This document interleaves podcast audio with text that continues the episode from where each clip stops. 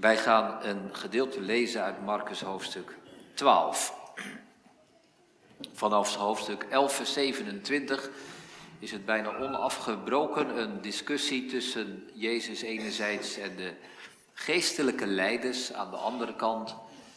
Fariseeën, schriftgeleerden, Herodianen, wetgeleerden, Sadduceeën. Zij vuren hun vragen op Jezus af. Wij lezen vanaf vers 18 het gesprek van Jezus met de Sadduceeën. Marcus 12, vers 18 tot en met 27 vormt de schriftlezing. Hier spreekt Gods woord. Er kwamen ook Sadduceeën naar hem toe die zeggen dat er geen opstanding is. En zij vroegen hem, meester, Mozes heeft ons voorgeschreven als iemands broer sterft en een vrouw achterlaat en geen kinderen nalaat, dat dan zijn broer diens vrouw tot vrouw moet nemen en voor zijn broer nageslacht verwekken. Nu waren er zeven broers en de eerste nam een vrouw en liet bij zijn sterven geen nageslacht na. Ook de tweede nam haar en stierf. En ook deze liet geen nageslacht na. En de derde evenzo. En alle zeven namen haar tot vrouw en lieten geen nageslacht na. Als laatste van allen stierf ook de vrouw.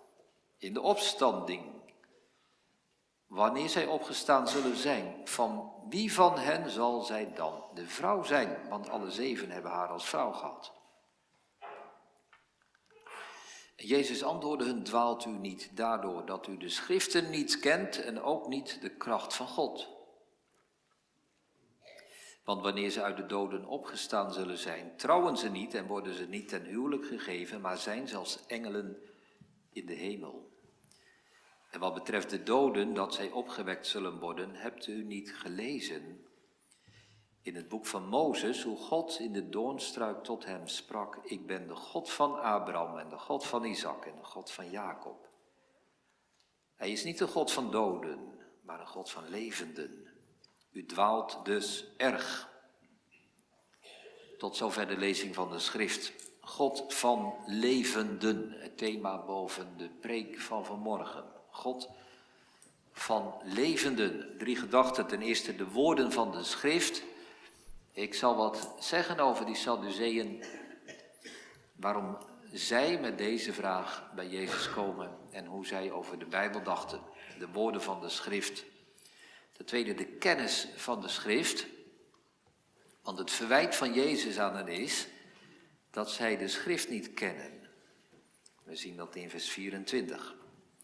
En ten derde de God van de schrift, ik zal in de derde gedachte ingaan op die laatste woorden van vers 24. Kent u ook niet de kracht van God? De God van de schrift die zijn kracht door middel van de schrift geeft. Dus God van levende is het thema, de woorden van de schrift, de kennis van de schrift, de God van de schrift als drie gedachten. Gemeente thema boven de preek is God van levenden. Laat ik meteen aan het begin van de preek met dit zeggen. Als we dit Bijbelgedeelte lezen, lijkt het thema te zijn: is er leven voorbij de dood? Die Sadduceeën geloven daar niet in. Dat staat ook meteen in vers 18 vermeld. De Sadduceeën zijn degenen die zeggen dat er geen opstanding is. Daar staan ze onbekend. Als um, Paulus in Handelingen 23 het gesprek moet aangaan, dan eh, raakt hij opnieuw dat thema aan. Ze stellen een strikvraag over dit thema. Is er leven voorbij de dood? Maar volgens mij gaat dit gedeelte daar niet allereerst, en zeker ook niet alleen over. Laat ik even iets zeggen over het verloop van het gesprek over um, die strikvraag. Zij komen bij Jezus en zij verwijzen naar Deuteronomium 25, vers 5. Daar staat, ik zal dat vers voorlezen, wanneer broers bij elkaar wonen en een van hen sterft zonder dat hij een zoon heeft, dan mag de vrouw van de gestorvene niet de vrouw van een vreemde man buiten de familie worden. Haar zwager moet bij haar komen en haar voor zichzelf tot vrouw nemen. En zo zijn zwagerplicht tegenover haar vervullen. Dat is dus de tekst waar zij in vers 19 van Marcus 12 naar verwijzen. En die ene tekst die breiden ze uit tot in het absurde. Er zijn zeven broers, zeggen zij. En op rij trouwen die allemaal met dezelfde vrouw. En geen van hen krijgt kinderen. En dan komt de vraag: van wie zal die vrouw dan straks in het leven hiernamaals de vrouw zijn? En Jezus geeft antwoord, we hebben het gelezen. En hij verdedigt dat er wel degelijk leven voorbij de dood is. Dus dat lijkt het onderwerp van dit gedeelte te zijn. Maar gemeente, ik denk dat het eigenlijke thema iets anders is. Waarom staat dit in de Bijbel opgeschreven? Waarom vonden Matthäus, Marcus, Lucas het nodig om dit gesprek te vermelden? Wel, dat kunnen wij leiden uit vers 24, uit het verwijt dat Jezus hen maakt. Dwaalt u niet daardoor dat u de schriften niet kent en ook niet de kracht van God. Volgens mij gaat dit gedeelte over het kennen van de schrift. Wat wil dat zeggen? Waarom is dit zo'n indringend en zo'n heftig verwijt van Jezus? Jullie kennen de schrift niet. In ieder geval is dit het thema van de preek. Hier zal ik, wil ik vanmorgen op ingaan. Wat wil het zeggen, gemeente, voor ons om de schrift te kennen? Dat is wel een actueel thema. Er zijn allerlei discussies gaande over de Bijbel. Is de Bijbel onfeilbaar of niet? Hoe zit het met de hermeneutiek, zoals dat dan heet, de uitlegkunde? Niet zo lang geleden zijn er allemaal discussies geweest en het gaat nog wel door over Bijbelvertalingen. Wartburg en de Driestad die besloten om de herziene statenvertaling toe te laten in de scholen voor de dagopeningen. Dat haalde het nieuws. Daar kwamen reacties op. Mensen zijn ervoor, mensen zijn erop tegen. De een is voor de Statenvertaling, de andere wil vooral de herziene lezen.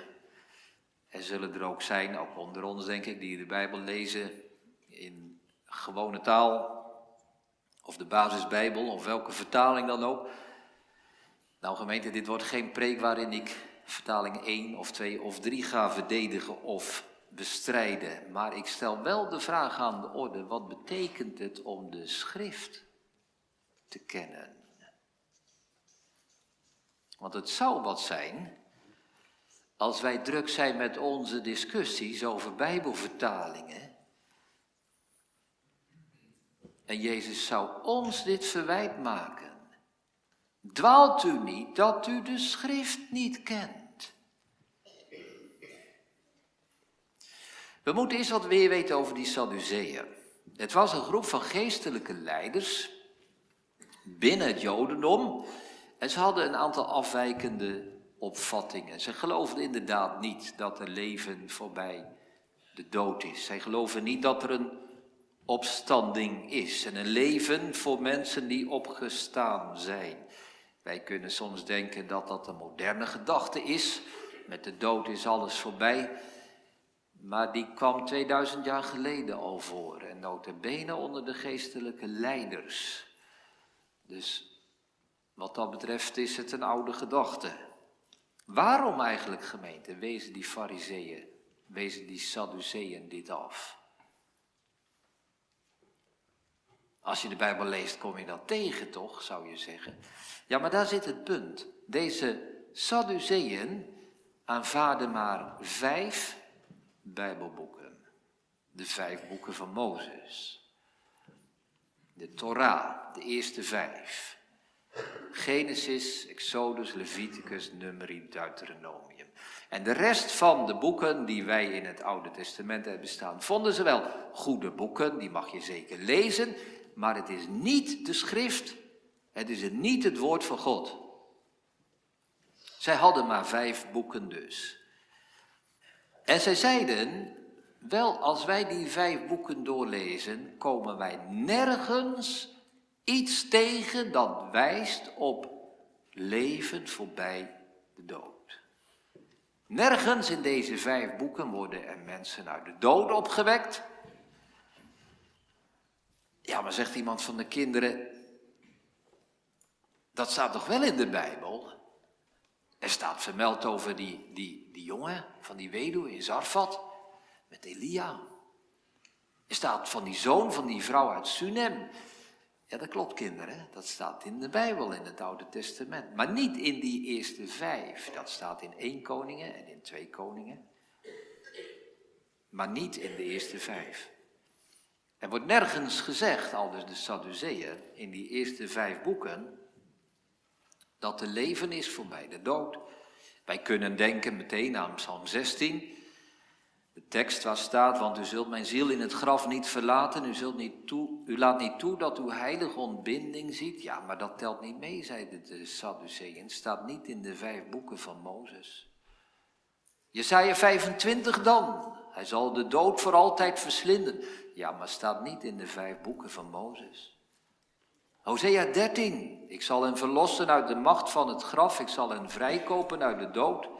Dood waar zijn uw pestziekten, graf waar is uw verderf. Ja, telt niet mee, zeiden de Sadduceeën, want het staat niet in de vijf boeken van Mozes. Er wordt nergens gesproken, zeggen zij, over leven in de hemel. Maar, zeiden zij, dan moeten wij ook consequent zijn. Wij Sadduceeën zijn bijbelgetrouw. Wij geloven alles wat er in de Bijbel staat, maar wat daar niet in staat, geloven wij niet. En als er niet in staat dat de leven voorbij de dood is, dan verwijzen wij dat, wijzen wij dat af. Wij houden ons aan de woorden van de schrift. De woorden van de schrift. Ja, gemeente, wat moet je dan zeggen? Hè? Het klinkt wel indrukwekkend. Dit zijn mensen die de schrift wel kennen, zou je denken. Misschien herken je dat gevoel wel als je een discussie hebt. Ik ga een paar voorbeelden geven. Misschien met Jehovah-getuigen. Die komen aan de deur en die hebben een gesprek en die zeggen: Wij geloven in de Bijbel. Alles wat erin staat, maar wat daar niet in staat, geloven wij niet. Wij houden ons aan de woorden van de schrift. Jullie geloven in de drie eenheid, toch? Waar staat dat in de Bijbel? je denkt, die mensen hebben kennis van de schrift, meer dan ik. Er komt iemand die tegen de kinderdoop is, een baptist, en die zegt, waar staat de kinderdoop in de Bijbel? Gewoon woorden van de schrift. Overtuig mij maar. Iemand zegt, ik geef maar zo wat voorbeelden, hè, kan elke dag gebeuren dat zo'n gesprek ontstaat. Duizend jaar staat er in openbaring 20. Nou, duizend jaar is duizend jaar, letterlijk. Ik houd me aan de woorden van de schrift. Misschien dat je zelf ook wel zo soms het gesprek voert. Zes dagen staat er. Ik houd me aan de woorden van de schrift. Genesis 1, 2 en 3. Je verdedigt de Statenvertaling, want ik houd me aan de woorden van de schrift. Vijf voorbeelden waar de echte vraag dit is, gemeente. Wat betekent dat eigenlijk om de schrift te kennen? Wat bedoelt Jezus? als hij tegen deze mensen, die misschien wel die vijf boeken van Mozes compleet uit hun hoofd kenden, toch zegt, jullie kennen de schrift niet. Jullie dwalen erg. Met al de kennis van de woorden ken je toch de schrift niet. Kijk gemeente, dit is toch wel soms mijn zorg. Dat moet onze zorg zijn, dat wij te midden van onze discussies ons afvragen wat het betekent om de schrift te kennen. Dat wij meer hebben dan alleen de woorden. Dat wordt de tweede gedachte, kennis van de schrift. Ja, zegt iemand, de schrift kennen. Echt kennen, dat betekent dat ik zelf ervaar wat daar staat. De schrift kennen, dat is niet alleen dat het in mijn hoofd zit en dat ik de teksten die ik op de categorisatie heb geleerd kan herhalen, maar dat God tot mijn ziel spreekt. Dat ik die stem van God door het woord heen hoor en dat ik mag geloven dat het voor mij persoonlijk is. Dan ken je de schrift. Gemeente, ik herken dat heel goed als je zo denkt. Ik heb vroeger ook lang zo gedacht en geleefd. En dan lees je de Bijbel en dan luister je naar preken. En dan denk je, zou het nu gebeuren? Dat ik een bekend gedeelte lees, maar dat er opeens iets gebeurt waardoor het krachtig is, levend is, mijn hart raakt. Verder gaat dan alleen maar de kennis van mijn hoofd. Als ik dat meemaak, dat zeldzame moment, dan ken ik de schrift dan heb ik niet alleen de woorden van de schrift, maar ook de zaken. En elke keer weer zat je te wachten, zit je te wachten op dat ene bijzondere moment dat de Heilige Geest dat woord van God toepast. Nu gebeurt het. Als we dat verlangen, gemeente, dan is dit gedeelte een teleurstelling. Want Jezus zegt geen woord dat die kant op wijst. Terwijl Jezus wel de schrift kende, toch? Zeker. Maar hij gaat niet zeggen, nou, ik ken de schrift, want ik heb ervaren dat de Heilige Geest mij dat woord persoonlijk gaf. Helemaal niet. Geen spoor in die richting. Teleurstellend dus. Of misschien heel bevrijdend. En ik denk dat laatste vooral. Jezus gaat hier ons duidelijk maken wat het wil zeggen om de schrift echt te kennen.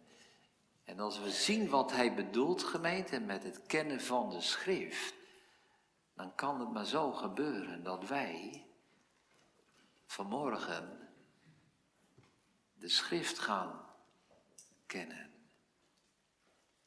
Misschien wel voor het allereerst in je leven de schrift kennen.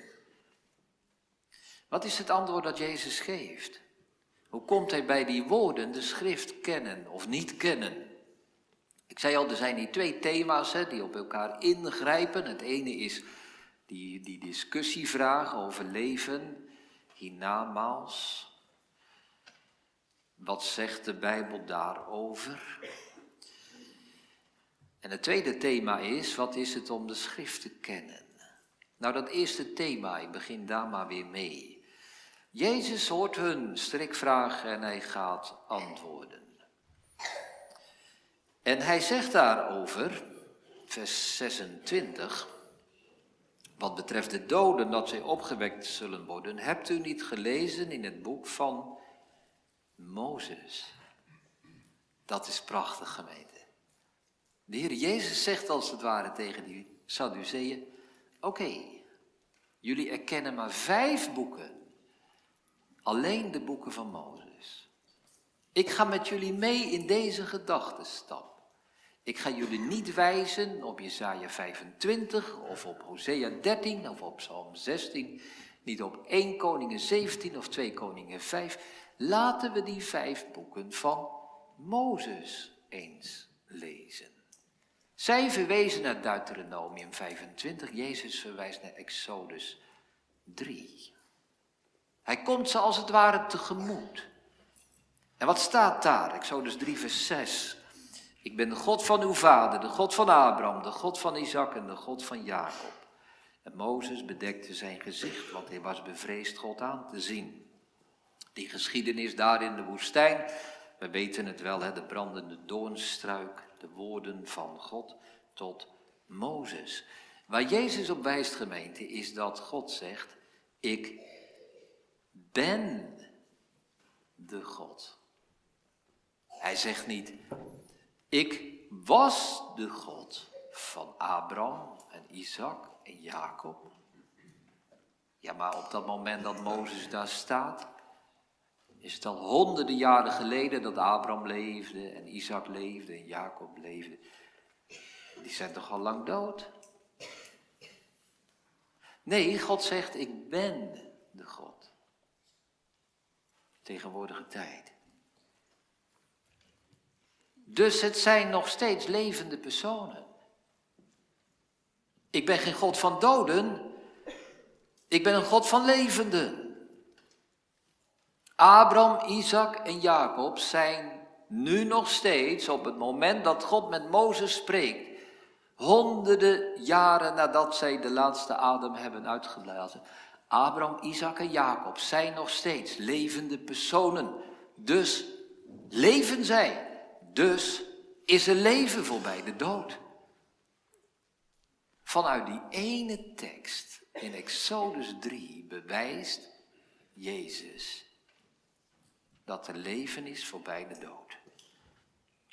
Er is een toekomst. Er is een bestemming voorbij ons sterfbed. Het houdt niet op met de dood. Het echte leven komt. Daarna een eeuwig, oneindig leven. Wij zullen zijn, zegt Jezus, als de engelen. Dat wil zeggen onsterfelijk. Zal u je hadden verwezen naar Deuteronomium 25. Als iemand stierf zonder kinderen, dan moest zijn vrouw trouwen met zijn broer. En als er dan een kind geboren was, dan leefde die overledene als het ware toch nog voort. In dat kind. In dat nageslacht. Je kon dus voortbestaan in een ander. Maar zegt Jezus, dat is straks helemaal niet meer nodig.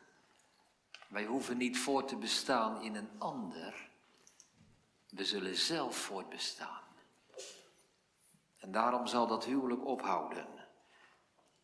Er zullen geen kinderen geboren worden in wie wij herinnerd worden. Het is overbodig geworden, wij zelf leven voor eeuwig. Dat is dus dat eerste thema hè, over die opstanding, maar nu dat tweede gemeente. Waarom zegt Jezus erbij dat ze de schrift niet kennen? Wel, omdat ze precies dit woord niet geloven. Uit Exodus 3. Dit is de kern van de Bijbel. Als we die tekst kennen, gemeente, dan kennen we de schrift. Ik ben de God van levenden. Ik ben de God van Abraham, Isaac en Jacob. Ik ben, zegt God, ik ben de God van mensen. En als ik de God van Abraham ben, dan leeft, God, dan leeft Abraham voor eeuwig.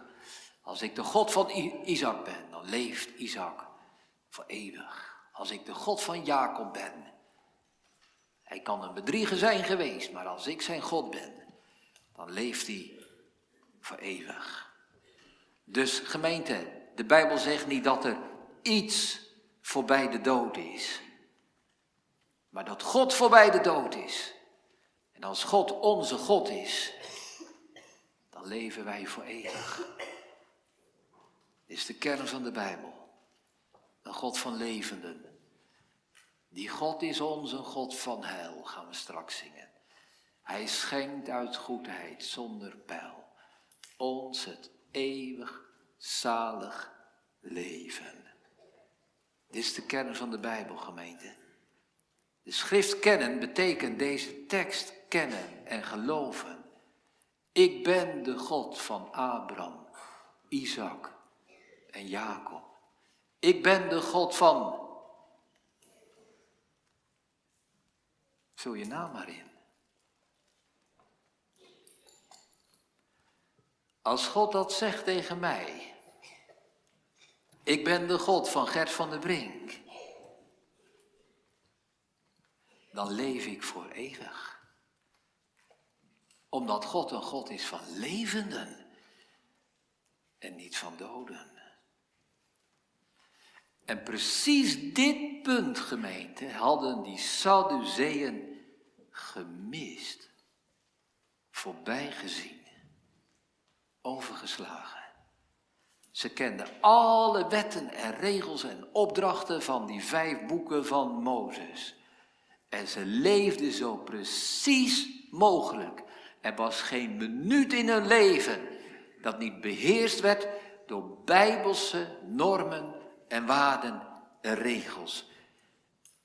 Maar het was allemaal tot aan de dood.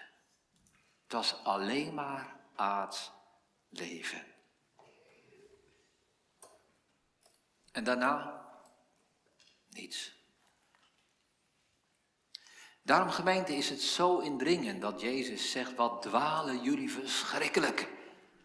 Je kent de schrift niet. Je kent God niet. Jullie hebben alleen maar een God van doden. Dan, gemeente, hier komt de kern, hè. Dan alleen kan ik zeggen dat ik de schrift ken. Als ik geloof dat er voor mij persoonlijk eeuwig leven is voorbij de dood. Dan alleen kennen wij de schrift als wij de twaalf artikelen, om zo te zeggen, meezeggen en beleiden op zondagmiddag tot en met het elfde en het twaalfde artikel. Ik geloof de wederopstanding van het lichaam en een eeuwig leven. En als je dat niet kunt zeggen voor jezelf, ben je een Sadduceer. En niet meer dan dat. En soms lijkt het gemeente, daarom, daarom die zorgen van mij. Soms lijkt het wel alsof de reformatorische wereld vol met Sadduceeën zit. Ik bedoel, we kunnen discussiëren en we kunnen discussiëren. En we hebben onze standpunten, maar het gaat zo verschrikkelijk vaak alleen maar over dit aardse leven. Over die Bijbelvertaling, of over kleding, of over regels, of over evolutiedebat en over de kinderdoop, enzovoort, enzovoort. Vind ik dat dan niet belangrijk? Dat is niet de vraag. Natuurlijk vind ik die discussies belangrijk. Maar je kent de schrift niet. Ook al kun je duizend teksten citeren voor je standpunt, maar als jouw godsdienst alleen maar over dit leven gaat en alleen maar wetten en regels en voorschriften bevat en je gelooft niet in de God, voorbij de dood, voor jou, dan ben je Sadduceer. Dan heb je het hart van de schrift overgeslagen. Nooit gezien, nooit opgemerkt. Die boodschap dat de levende God dode zondaren levend maakt. Dan heb je wel een God van doden, maar geen God van levenden. Als jij een God hebt die jouw leven beheerst tot het laatste moment, tot aan je sterfdag, en dan stopt het. Waarin verschil je dan van die Sadduceërs? Het waren geestelijke leiders, hè, zei ik. Het waren niet gewone, gewone mensen, het waren leiders. Een dominee, vandaag de dag, is een Sadduceër. Als hij het eigenlijk wel prima vindt dat zijn gemeenteleden onbekeerd zijn, zolang ze maar wel voor de Statenvertaling zijn. En als je je kind maar laat dopen, je moet wel voor de kinderdoop zijn. Of je bekeerd bent of niet, daar vragen we niet naar. Maar zo'n dominee is een Sadduceër. Het is een God voor dit leven en dit leven alleen. Goed gemeente, ik stop met al die discussies die er kunnen zijn. Ik hoef er niet meer over te zeggen. Dit wil ik ervan zeggen, ook voor onze jongeren. Wat is nu de kern van de Bijbel? Hè? Waar, is het, waar het om gaat in onze godsdienst? Zijn dat de regels? Zijn dat de geboden? Zijn dat de opdrachten en de wetten? Is dat alles wat je mag en wat je niet mag? Waarom heeft God ons eigenlijk de Bijbel gegeven? Nou, hij wil één ding aan ons vertellen. Ik ben de God van levenden. Ik ben de God van Abraham. En Abraham leeft. Ik ben de God van Isaac. En Isaac leeft. Ik ben de God van Jacob. En Jacob leeft. Ik ben de God van Mozes. Ik ben de God van David. Ik ben de God van Petrus. Ik ben de God van Paulus. En ze leven allemaal. En als God jouw God is, dan leef jij. Dat is de kern. Is een God van levenden voorbij die afschuwelijke dood. En voorbij dat gapende graf. Voorbij alle aftakeling en neergang. Wij kennen de schrift. Wij kennen de schrift als we deze God kennen. Onderzoek de schriften, zegt Jezus. Want jullie menen daarin het eeuwige leven te hebben. Ja, dat is ook zo. Dat is de kern van de Bijbel. Het eeuwige leven. En die zijn er die van mij getuigen. Kennis van de schrift. We gaan naar de derde gedachte gemeente, de God van de schrift. Er staat ook bij dat Jezus zegt, jullie kennen de schrift niet en daarmee ook niet de kracht van God. De kracht van God waarmee die doden levend maakt. De kracht van God waardoor wij leven voorbij de dood. De kracht van God die sterker is dan onze eindigheid. Dat is God gemeente. Wie is de God van de schrift? Zo heb ik de derde gedachte maar genoemd. De God van de schrift. Dat is de God die doden leven maakt. Paulus schrijft in Romeinen 4, vers 17. Abraham geloofde in de God die de doden levend maakt en de dingen die niet zijn roept alsof zij er waren. Dat is de God van de Bijbel. Jezus maakte Lazarus weer levend. Waarom? Hij zegt het zelf in Johannes 11. Opdat zij geloven, zo bidt hij vlak voordat hij Lazarus uit het graf roept, opdat zij geloven dat u mij gezonden hebt. Wie heeft Jezus gezonden? De God van de levenden. En daarom leeft Lazarus. Elke zondag beleiden wij dat Jezus uit de dood is opgestaan. Want als Christus niet is opgewekt, dan is onze prediking ijdel en ijdel is ons geloof. Als wij alleen in dit leven op Christus hopen, zijn wij de ellendigste van alle mensen. 1 Korinthe 15. En Jezus zegt het tegen Martha in Johannes 11. Ik ben de opstanding en het leven. Die in mij gelooft zal leven, al was hij ook gestorven. En ieder die leeft en in mij gelooft, zal niet sterven in der eeuwigheid. Dit is de God van de schrift. Dit is wat hij ons vertelt. Hij die Christus uit de doden heeft opgewekt, Romeinen 8 vers 11, zal ook uw sterfelijke lichamen weder levend maken. De profeet Habakkuk zei het al. Habakkuk 1, vers 12. Bent u niet van oudsher de Heere mijn God, mijn heilige? En meteen daarachteraan zegt hij, wij zullen niet sterven. Bent u niet mijn God? Wij zullen niet sterven. Als God mijn God is en God een God van levenden is, wij zullen niet sterven. En daarom ook vooral gemeente wijst Jezus in dit gedeelte naar Exodus hoofdstuk 3.